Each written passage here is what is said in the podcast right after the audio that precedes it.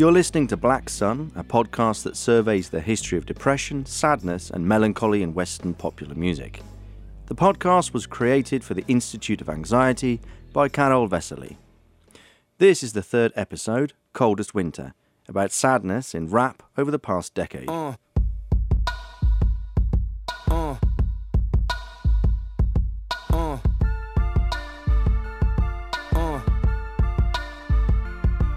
Good morning. Good morning. In the fall of 2007, Kanye West was the biggest rap star on the planet. His album, Graduation, sold hundreds of thousands of copies, and radio stations were constantly playing hits like Stronger, Good Life, and Flashing Lights. But then, that November, the rapper's mother Donda died due to complications from plastic surgery, and he broke up with his fiancée. West's next album was supposed to be full of euphoric hip hop that would confirm his place at the very top of the pop scene. But the events of late 2007 changed everything. And she told me, she said, you know, thank you for the times where, you know, we came to performances and this is like really meant a lot to me. You know, she would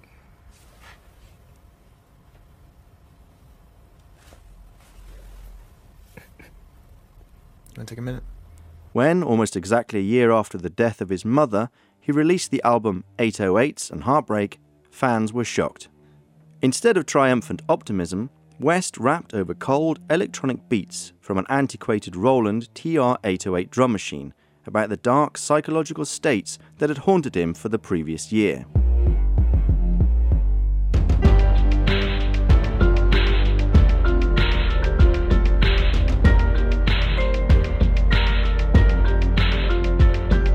Chased the good life my whole life long. Look back on my life and my life gone. Where did I go wrong? He confides on the second track, Welcome to Heartbreak. And his voice sounds robotic, dehumanized, because it has been modified to an extreme degree by the auto tune effect, an automatic tuner correcting errors in pitch.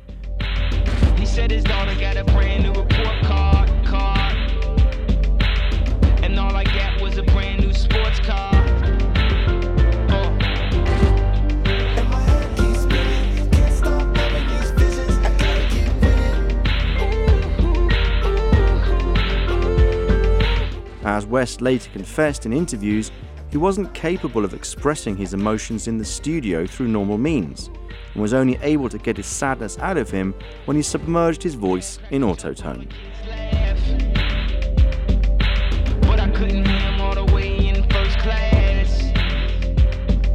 At first, 808s and Heartbreak met with an unsure reaction from both fans and critics. In its time, it was seen as a somewhat calculated effort by West to ride the auto-tune wave, whose main proponent at the time was the chart-topping T-Pain with his bubblegum hits. The software, made by Antares, which had been used since the late 90s in recording studios to smooth out minor shortcomings in pitch, was used by T-Pain in its extreme setting and, in his hands, became a new vocal technique that bridged rap and singing. What's more, Autotune also made it possible for less gifted vocalists, including Kanye West himself, to sing. After a series of hits from 2005 to 2007, listeners quickly grew tired of the cheap trick of a robotic effect. Rap legend Jay Z composed an obituary to Autotune in DOA, Death of Autotune, and Time magazine put it on a list of humanity's worst inventions. In short, in 2008, everyone had had enough of robotic rap singing.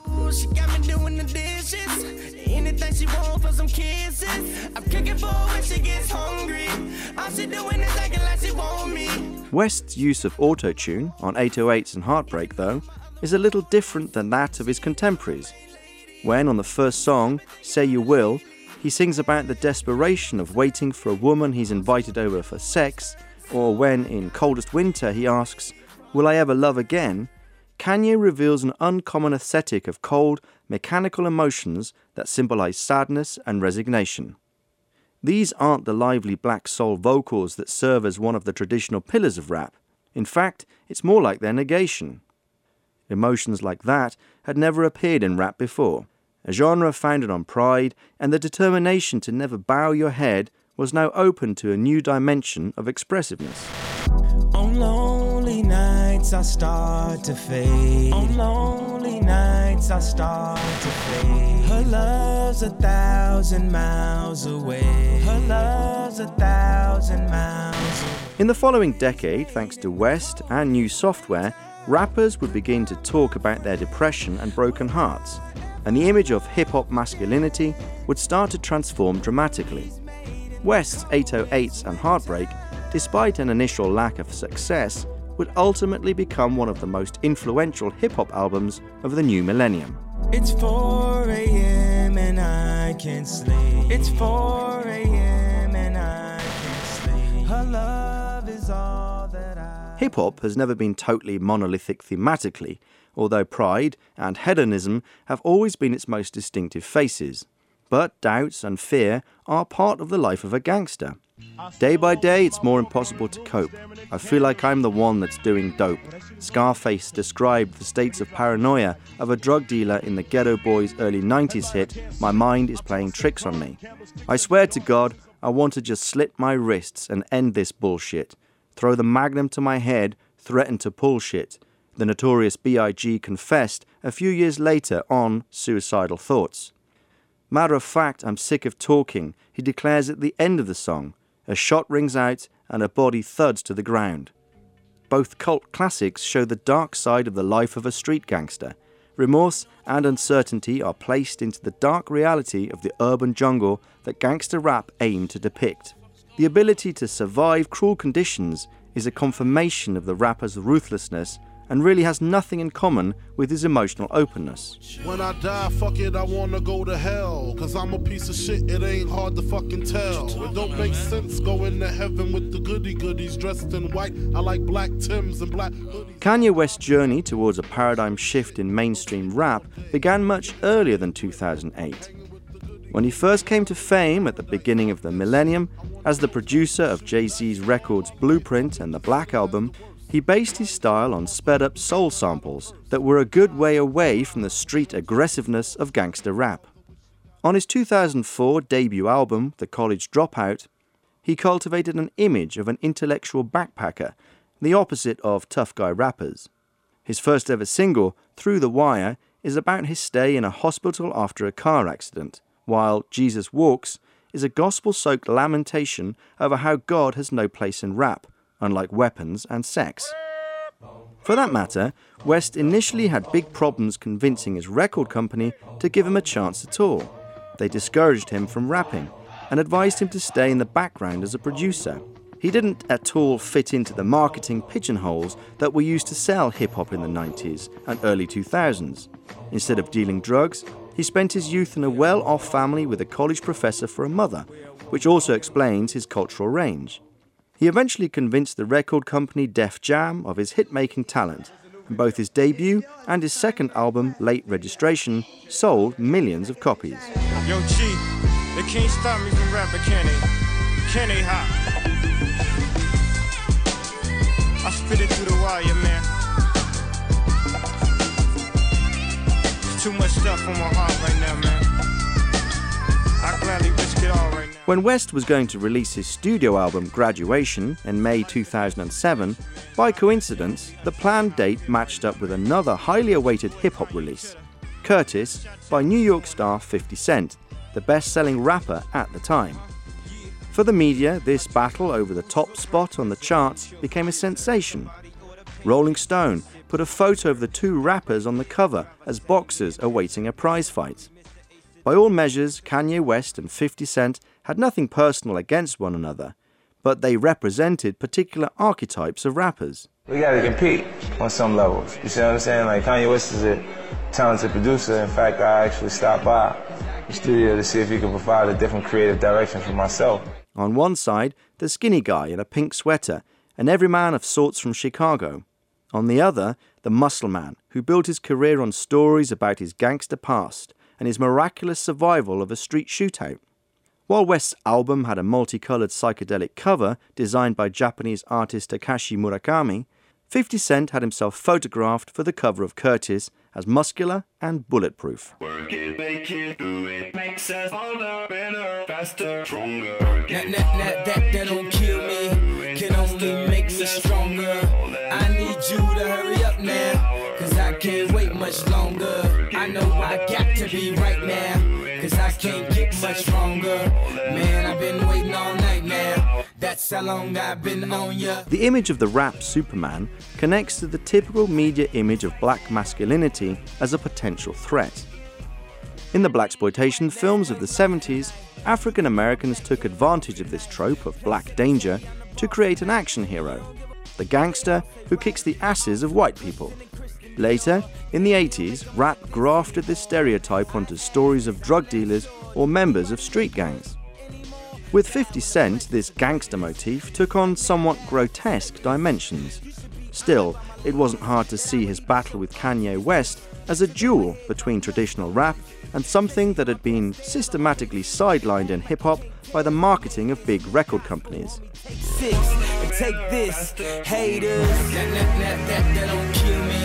can only make me stronger. I need you to hurry up now, cause I can't wait much longer. West continued in a tradition of intellectual rap from the early 90s, of groups like De La Soul and a tribe called Quest, who, however, always stood in the shadow of the gangster rap wave. Graduation ultimately triumphed over Curtis, selling 260,000 more copies and showing that hip hop had reached a phase where the definition of rapper as gangster had become obsolete.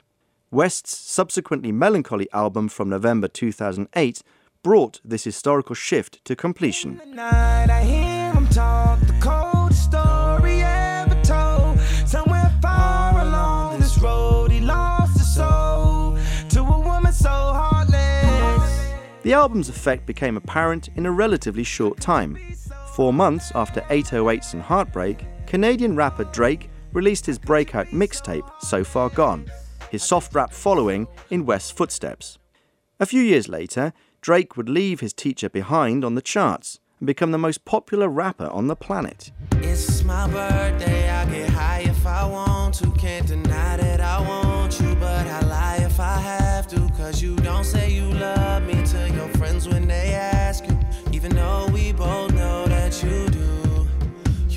Wounded emotions and feelings of sadness are an inseparable part of his music, a point driven home by the photograph from the cover of his 2015 album, Take Care. It shows Drake sitting at a table surrounded by symbols of luxury, but with his head down as though his life had just lost all meaning. Fame and fortune didn't bring him liberation, but on the contrary, just bound him further to his doubts and remorse. West had just as significant an effect on Man on the Moon, an album by his future collaborator, Kid Cudi. The concept album about a rapper on the rise fighting his doubts and anxiety would become another cornerstone of emo rap, which would gradually, in the new millennium, transform the shape of hip hop, a genre that had previously tended to avoid emotions.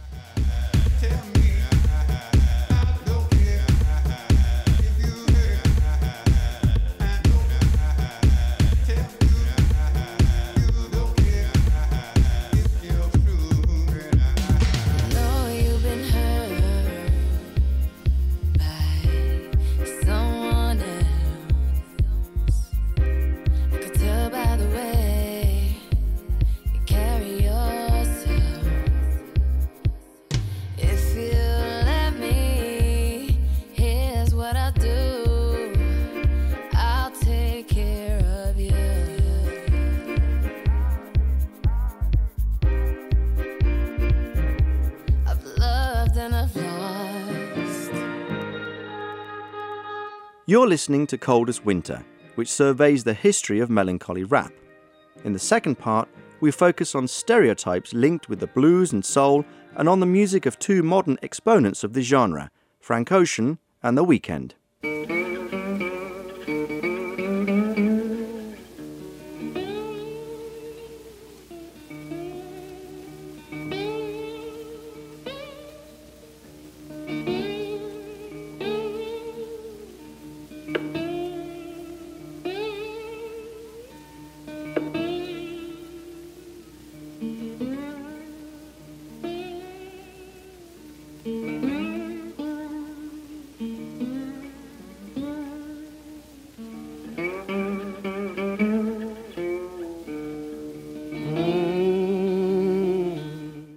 Blues is written in the DNA of black music from jazz all the way to hip hop.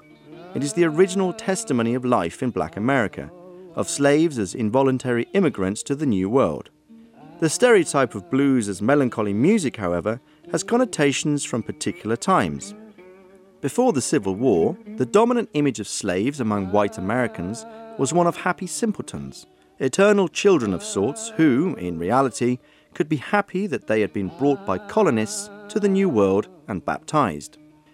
It was only with the campaigns of the abolitionist movement that the cruelties that slave drivers inflicted came to the surface and public opinion shifted, at least in the North.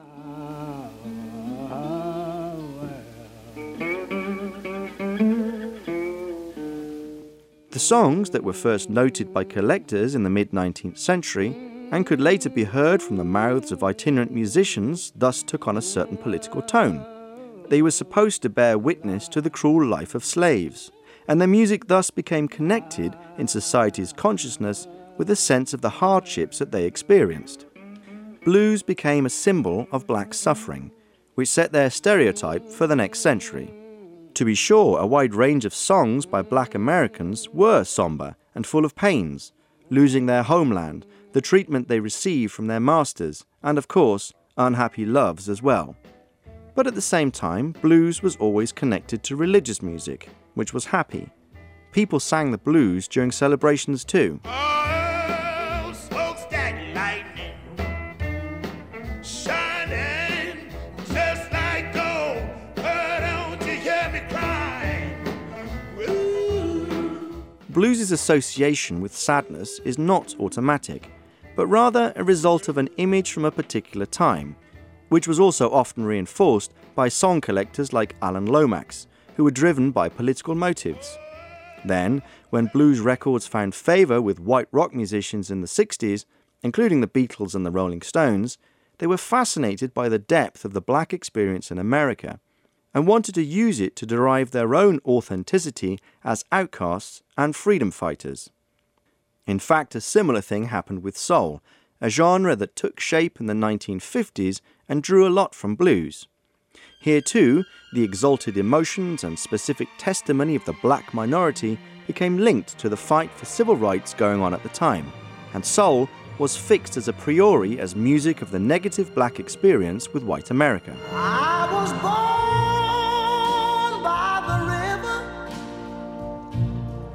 In a. Oh, and just like the river, I've been running ever since. In the 60s, soul became a part of the music industry, and as a result, soul performers were allowed to work with a relatively narrow set of emotions. Thus, the political subtext of soul was immediately erased. Broken hearts became practically the only permitted shade of sadness and were dominant in the following decades, from James Brown and Sam Cooke to the hit factories of Motown and Stax, all the way to Smokey Robinson and Teddy Pendergrass in the 80s. Soul, as the music of an aching spirit, enjoyed huge commercial success even at the end of the millennium, and in the new millennium, British soul star Adele capped this success off with her multi platinum albums. White soul completed the genre's detachment from the African American experience. Never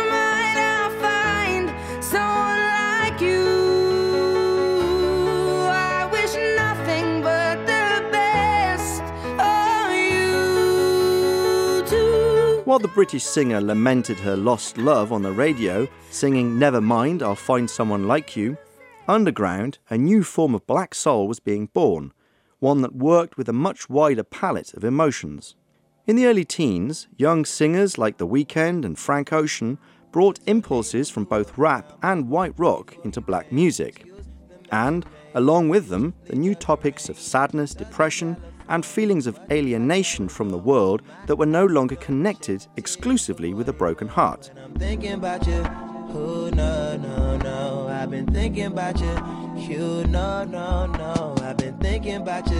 Do you think about me still? Do you, do you? Or do you not think so far ahead? Cause I've been thinking about forever. Ooh. In fact, the label of alternative R&B that became tied to these artists in the first half of the decade shares some interesting correlations with the term alternative rock, which was used to identify bands connected to the grunge scene in the early 90s. Alice in Chains and Nirvana's brave handling of emotions, in fact, was an inspiration for Ocean and The Weeknd, although transmitted through the decades of white rock in between. Fighter jet, I don't get to fly it though I'm lying down thinking about you. Oh no, no, no, I've been thinking about you. You no, no, no, I've been thinking about you. Do you think about me still? Do you, do you, or do you not think so far ahead? When Frank Ocean released his official debut, Channel Orange, in 2012, he accompanied it with an open letter published the day before the release on social media, in which he came out. I reminisced about the sentimental songs I enjoyed when I was a teenager, the ones I played when I experienced a girlfriend for the first time. I realized they were written in a language I did not yet speak. I realized too much, too quickly. Imagine being thrown from a plane. With these poetic words, Ocean describes in his open letter the moment when he realized that his sexuality was different. For the rap world, to which the singer belonged through his membership in the California group Odd Future, the letter was a shock. Living with the whites, one big house, and not another nigga in sight. I started off with too much cargo, drop four niggas, now making all the. Traditionally, the genre, founded on proud macho masculinity, fulfilling the demands of black cool, has had a problem with homosexuality. Its position is defined by tracks like Ice Cube's No Vaseline from 1991, and the word faggot is a classic insult in the dictionary of rappers.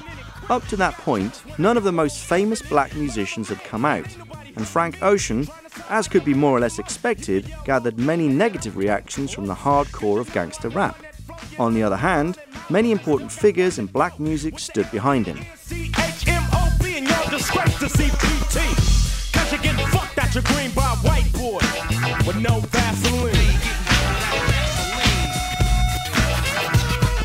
After that, Frank Ocean handled his sexual orientation very carefully, avoiding all scandals. He himself swept aside the question of his orientation in a 2012 interview with GQ with the words As a creator, I'm giving you what I feel like you can feel.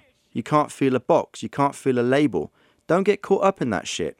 There's so much something in life. R&B hip hop artist Frank Ocean, who has recorded with A-list musicians like Jay-Z, Kanye West, and Beyonce, revealed in a July 3rd blog post that he was once in love with a man. Part one of it read, Four summers ago, I met somebody. I was 19 years old. He was too. And on the days we were together, time would glide. Elsewhere, he stated that he prefers to speak about his sexuality as something fluid. Homosexuality doesn't define Ocean's work. Really, it's just one form of the feeling of alienation and not belonging in the world that he aims to express in his songs. The story of a broken heart in songs like Thinking About Ya and Ivy leads to a more comprehensive awareness of the unfamiliarity of this world and the sadness of being alienated from human relationships. Shining through Ocean's lyrics is the emptiness of modern existence, which the protagonists of his songs try to fill with drug benders and casual sex.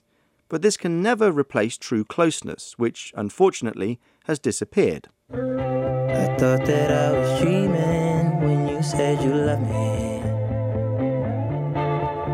The start of nothing, I had no chance to prepare, I couldn't see you coming.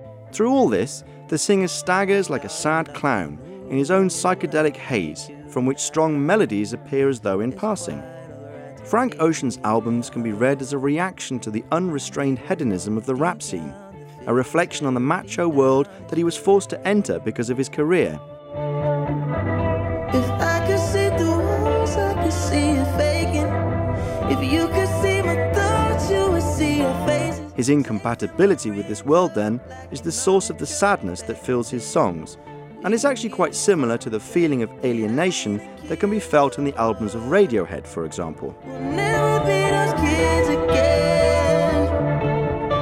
We tried the six, had the X6 back then. Ocean debuted in mid February 2012 with the internet mixtape Nostalgia Ultra, which contained material that his record company didn't want to release because it was worried that, as a performer, he didn't fit into the right boxes for the industry and was thus unmarketable.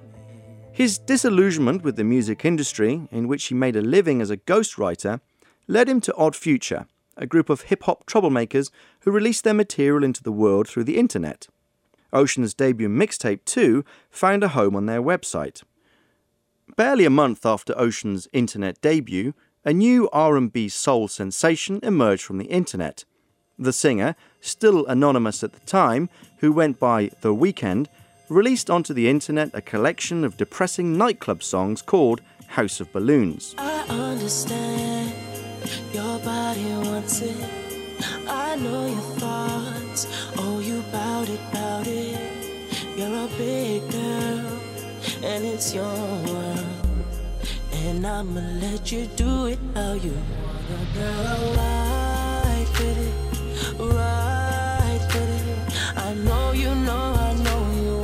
On the mixtape, he plays the character of a debauched upstart who is nonetheless bored by his opulent life and filled with anxiety. I've got a brand new girl, call her Rudolph. She'll probably OD before I show her to mama. He sings in a disinterested voice on the after party. And the minimalist, atmospheric music replicates the emptiness in the life of someone who has fulfilled all their desires and still not found happiness.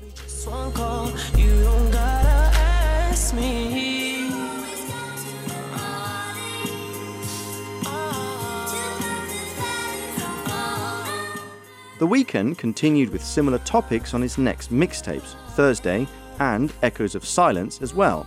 After his not particularly successful debut, Kissland, he definitively conquered the mainstream in 2015 with his album Beauty Behind the Madness.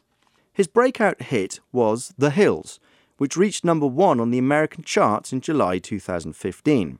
The song is like the journey to the black hole of depression. When I'm fucked up, that's the real me, The Weeknd sings in the chorus, and continues on in his story of someone who has realized that hiding behind the facade of a glittering world of parties and fame is a dark nothingness.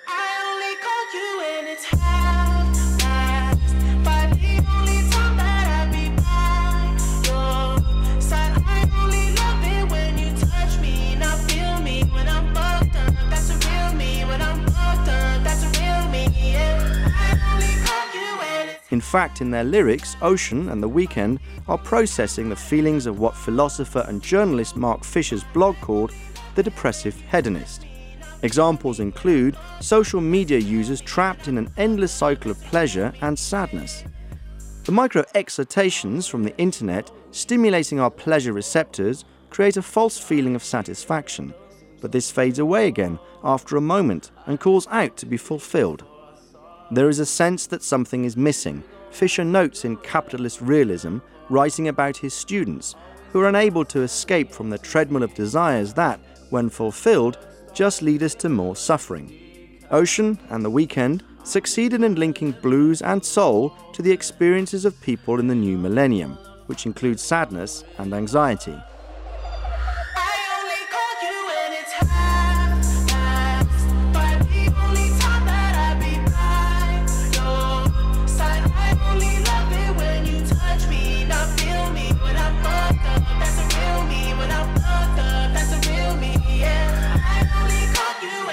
They captured the particular anxious feeling that, even though things around us seem to be okay, they're hiding the danger that something is rotten underneath the surface. A person involved in consumer culture based on fulfilling desires is depicted in their songs like a dog chasing its own tail, which it can never catch. Disconnecting from this world, though, only leads Ocean and the Weeknd to another form of alienation. Behind the emptiness of this world is just another vacuum of meaning and emotions.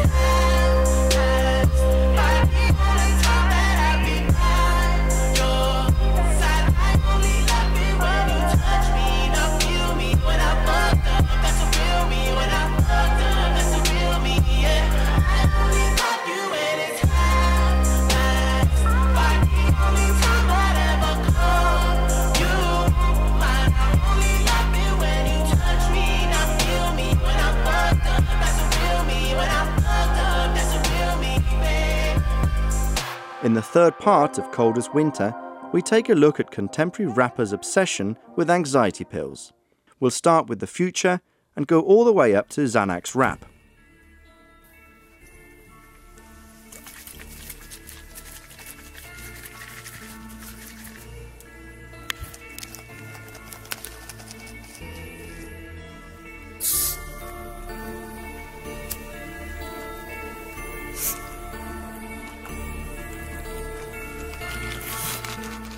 The album Dirty Sprite 2 by Atlanta rapper Future starts with the sound of a liquid being shaken in a vial, and a moment later, a catatonic murmur sounds I just took a piss and I seen codeine coming out. Dirty soda, Spike Lee, white girl, iced tea, fully loaded AP. Yeah, I just fuck your bitch and some Gucci flip flops. I just had some bitches and I made them look lock. I just took a piss and I seen codeine coming out. We got purple Actavis, I thought it was a drought. This song, Thought It Was a Drought, is about the feelings of a junkie who relied on his supplies, which are all gone now. Soon after, Future raps about purple Actavis, a prescription cough syrup that was the subject of so many rap songs that in 2014, that is a year before the release of DS2, the manufacturer decided to pull it from the market. The name of a Future song from the next year, Perky's Calling, references Percocet, a painkiller. In the chorus, the rapper first names brands of pills Perky, Xanny, Molly, and then ominously howls through autotune, I can hear them calling. Roll it up, my nigga. Roll up, jump out the car, squeeze the trigger. Roll it up, my nigga. Roll up, hop out the car, squeeze the trigger. I can hear the purple calling. I can hear the Perkys calling. I can hear the purple calling.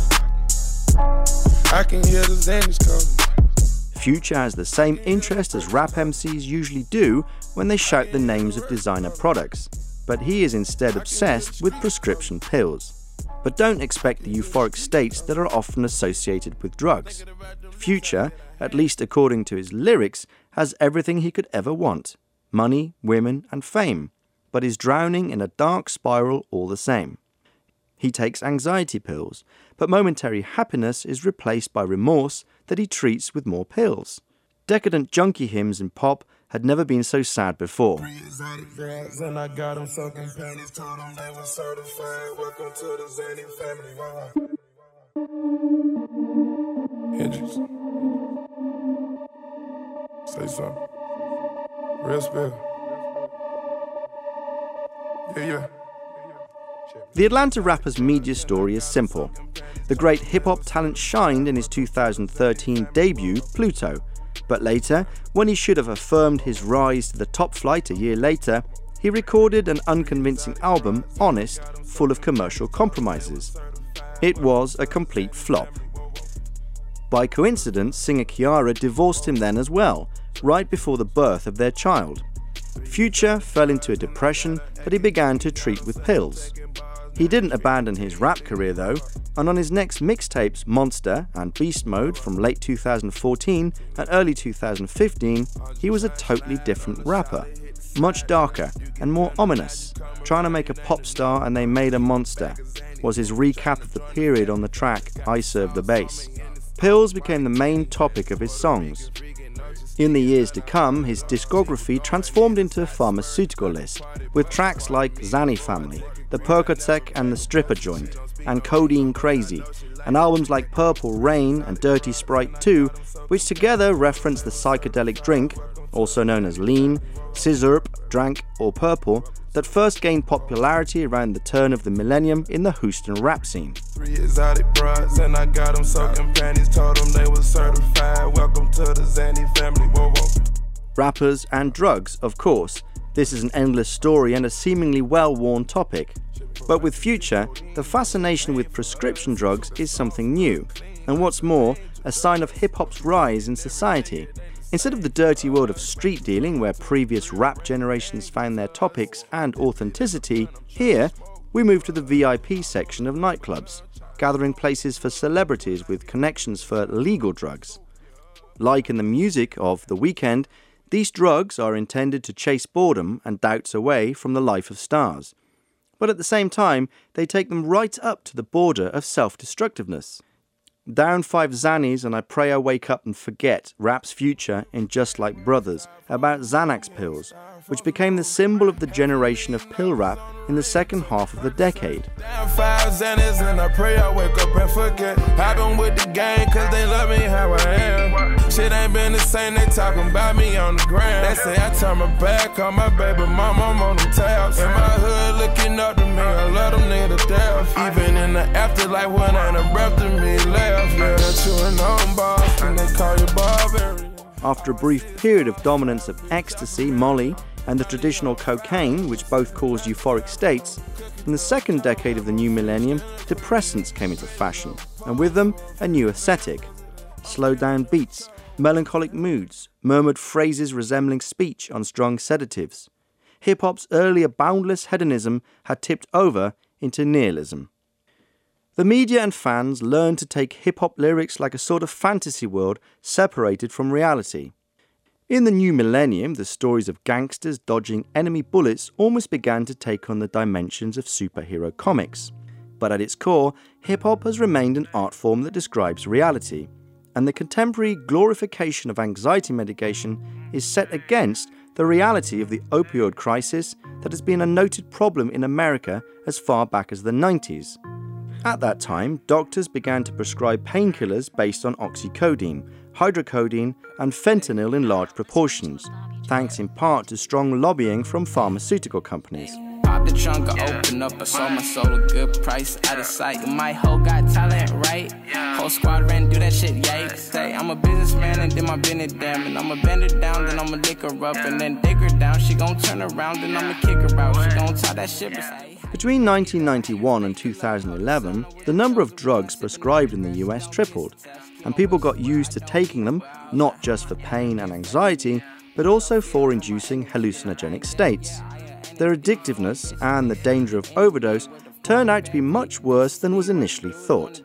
And by the middle of this decade, these drugs were claiming more victims than firearms and car accidents. In 2016, overdoses became the statistically most likely cause of death in the US for people under the age of 50. While the public connected drugs with secret laboratories and street sellers, their true face in the second decade of the new millennium became pills prescribed by doctors in white coats with university diplomas on the walls of their practices. Pussy tastes like Skittles, what? Yeah, you can't really taste the rainbow, what? Bitch, just like a Crayola. What? You could draw her on the table, In the first story in Stanislav Lem's cycle, The Futurological Congress, the hero, Ion Tichy, finds himself at a conference for futurologists, and when he drinks the tap water at the hotel, he starts having strange, pleasant hallucinations. He gradually comes to realize that he is under the influence of drugs that suppress bad feelings. I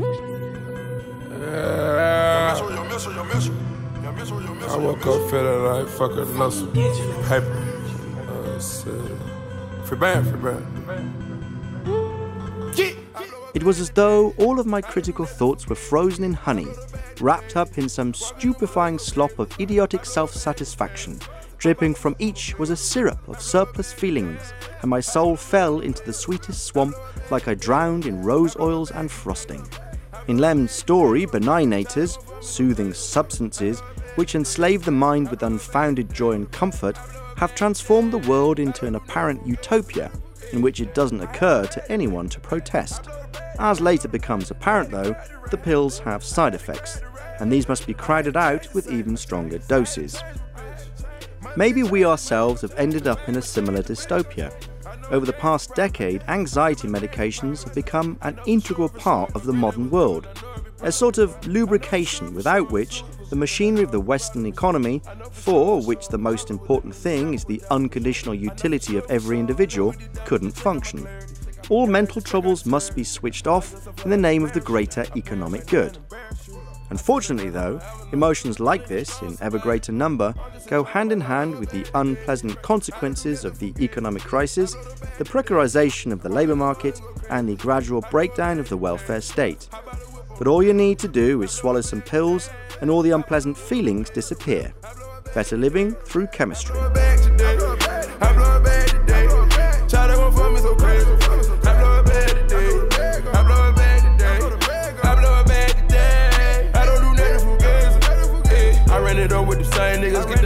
Stay with the same niggas. I know that money can change, nigga. They don't look at you like you the same nigga. On the one hand, the Xanax rap wave glorifies junkie states of disconnecting from the world, but at the same time, it shows that they paved the road to hell.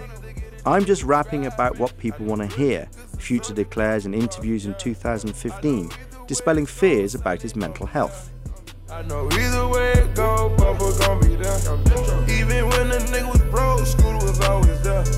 I be pouring out thought we wouldn't be. I told you come we. I knew it come a time when we all be. I blow a bag today. I don't do nothing for gays. I blow the bag today. Walk in the mall and go crazy. I blow a bag today. I buy the whip on the bed. I blow a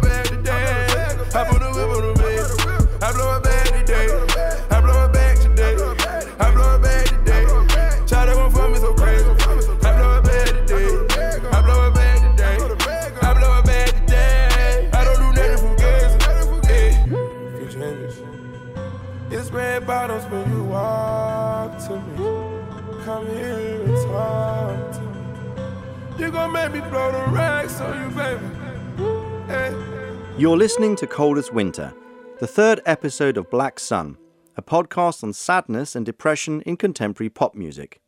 The last part focuses on rapper Lil Peep and the change in the perception of mental illness in hip hop. Last year, we lost at least 64,000 Americans to overdoses. That's 175 lost American lives per day. That's seven lost lives per hour in our country. Drug overdoses are now the leading cause of unintentional death in the United States by far. In October 2017, America's National Institutes of Health released a report stating that up to 11 million Americans abuse opioids. can't say that girl.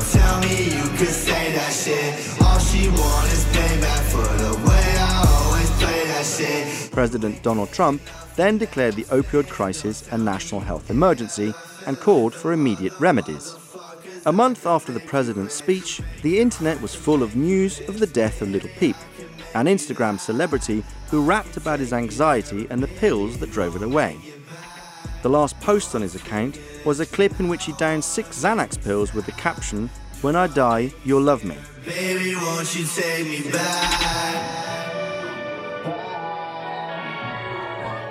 Nothing like them other motherfuckers. I could make you rich. Make you rich.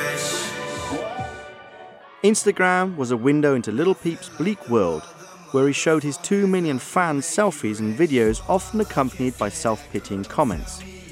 What is happy? I always have happiness for like 10 seconds and then it's gone. I'm getting so tired of this, he wrote in one of his last posts before his death. When he was found dead in his apartment on November 15th, the autopsy declared the cause of death to be an overdose of fentanyl, a popular synthetic opioid used as a painkiller. But also found in his body was a wide range of other prescription drugs with which he self medicated his anxiety. If Future styled himself as an upstart who couldn't find joy even while living in luxury, Lil Peep is the prototype of a completely ordinary young person disconnected from the world, no different from his crowd of fans. In interviews, he claimed that he spent all his time growing up on Long Island closed off in his room in front of his computer screen. Later, when he escaped from the place he hated so much to Los Angeles, he found out that he carried his curse inside himself. He rapped about depression and suicidal thoughts in his songs that he recorded in his room on the website SoundCloud, where he was gradually found by millions of listeners. The rise of emo rap is linked with the popularity of SoundCloud, which allows people to record sound files on the internet and share them. The YouTube for audio, as the site sometimes characterizes itself, gave musicians a direct path to fans and the opportunity to get by without the music industry as a middleman. The site, which was started in Sweden in 2007, first found favour primarily with the electronic dance music community, Around the middle of the next decade, though, it was discovered by young rappers. Writing a track, recording it, and achieving worldwide fame. Thanks to SoundCloud, the process didn't have to take more than a week.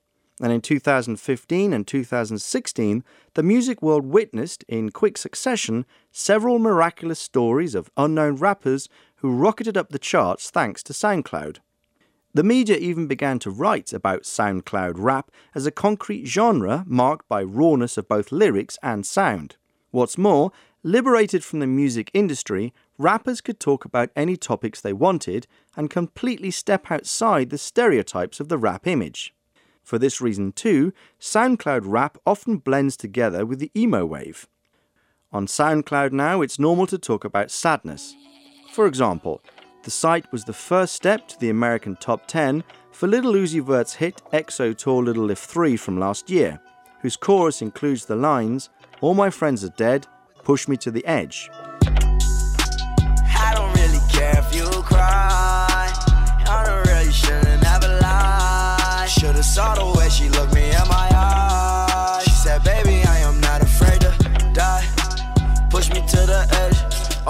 Friends are dead. Push me to the edge. All my friends are dead. Push me to the edge. All my friends are dead. Push me to the edge. The complete openness with which Lil Peep talked about his anxiety on social media made him a hero to today's generations of teenagers who have to deal with pressure from society and at the same time feel instinctively that their future doesn't look so rosy. Feelings of hopelessness and an inability to fit in have, of course, been common to teenagers throughout modern history, but social media seems to have accelerated them even further. The tattoo reading Crybaby that Peep had on his forehead was an expression of pride in the dark states of his soul, an emblem that connected him to his fans.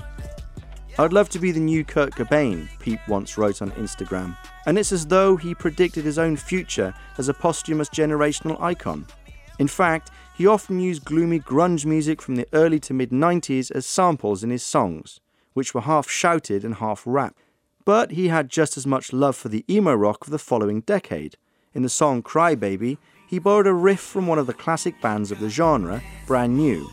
I'm making music to cry to, Lil Peep chants on the slow track, and links the emotions of the generation from the beginning of the millennium to young people 15 years younger.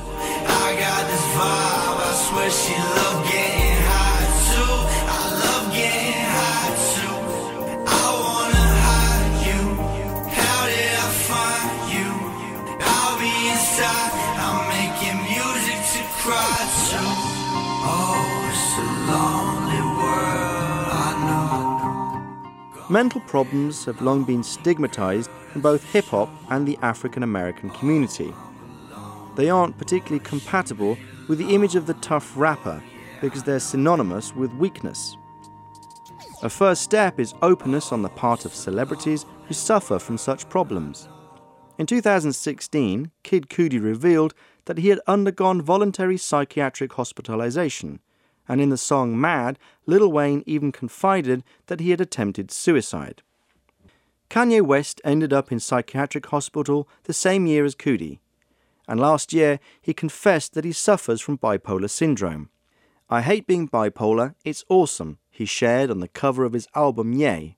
On one of its songs, Yikes, he shouts, That's my superpower, ain't no disability, I'm a superhero. The album Kids See Ghosts, which came out a week later and was recorded by him and Kid Cudi, touches on the topic of mental health. This is the package you ordered, huh?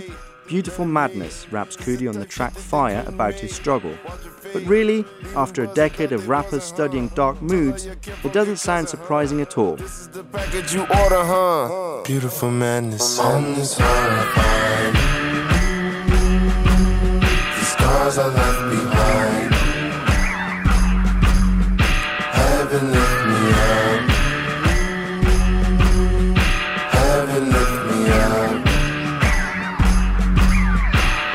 is hard I find. These scars I left behind. Heaven lift me up. Heaven lift me up. In the 10 years since 808s and Heartbreak, a whole lot has changed in the rap world. This has been Coldest Winter, the third episode of Black Sun, a podcast about sadness and depression in pop, created for the Institute of Anxiety by Karel Veselý with sound design by Jiří Špičák.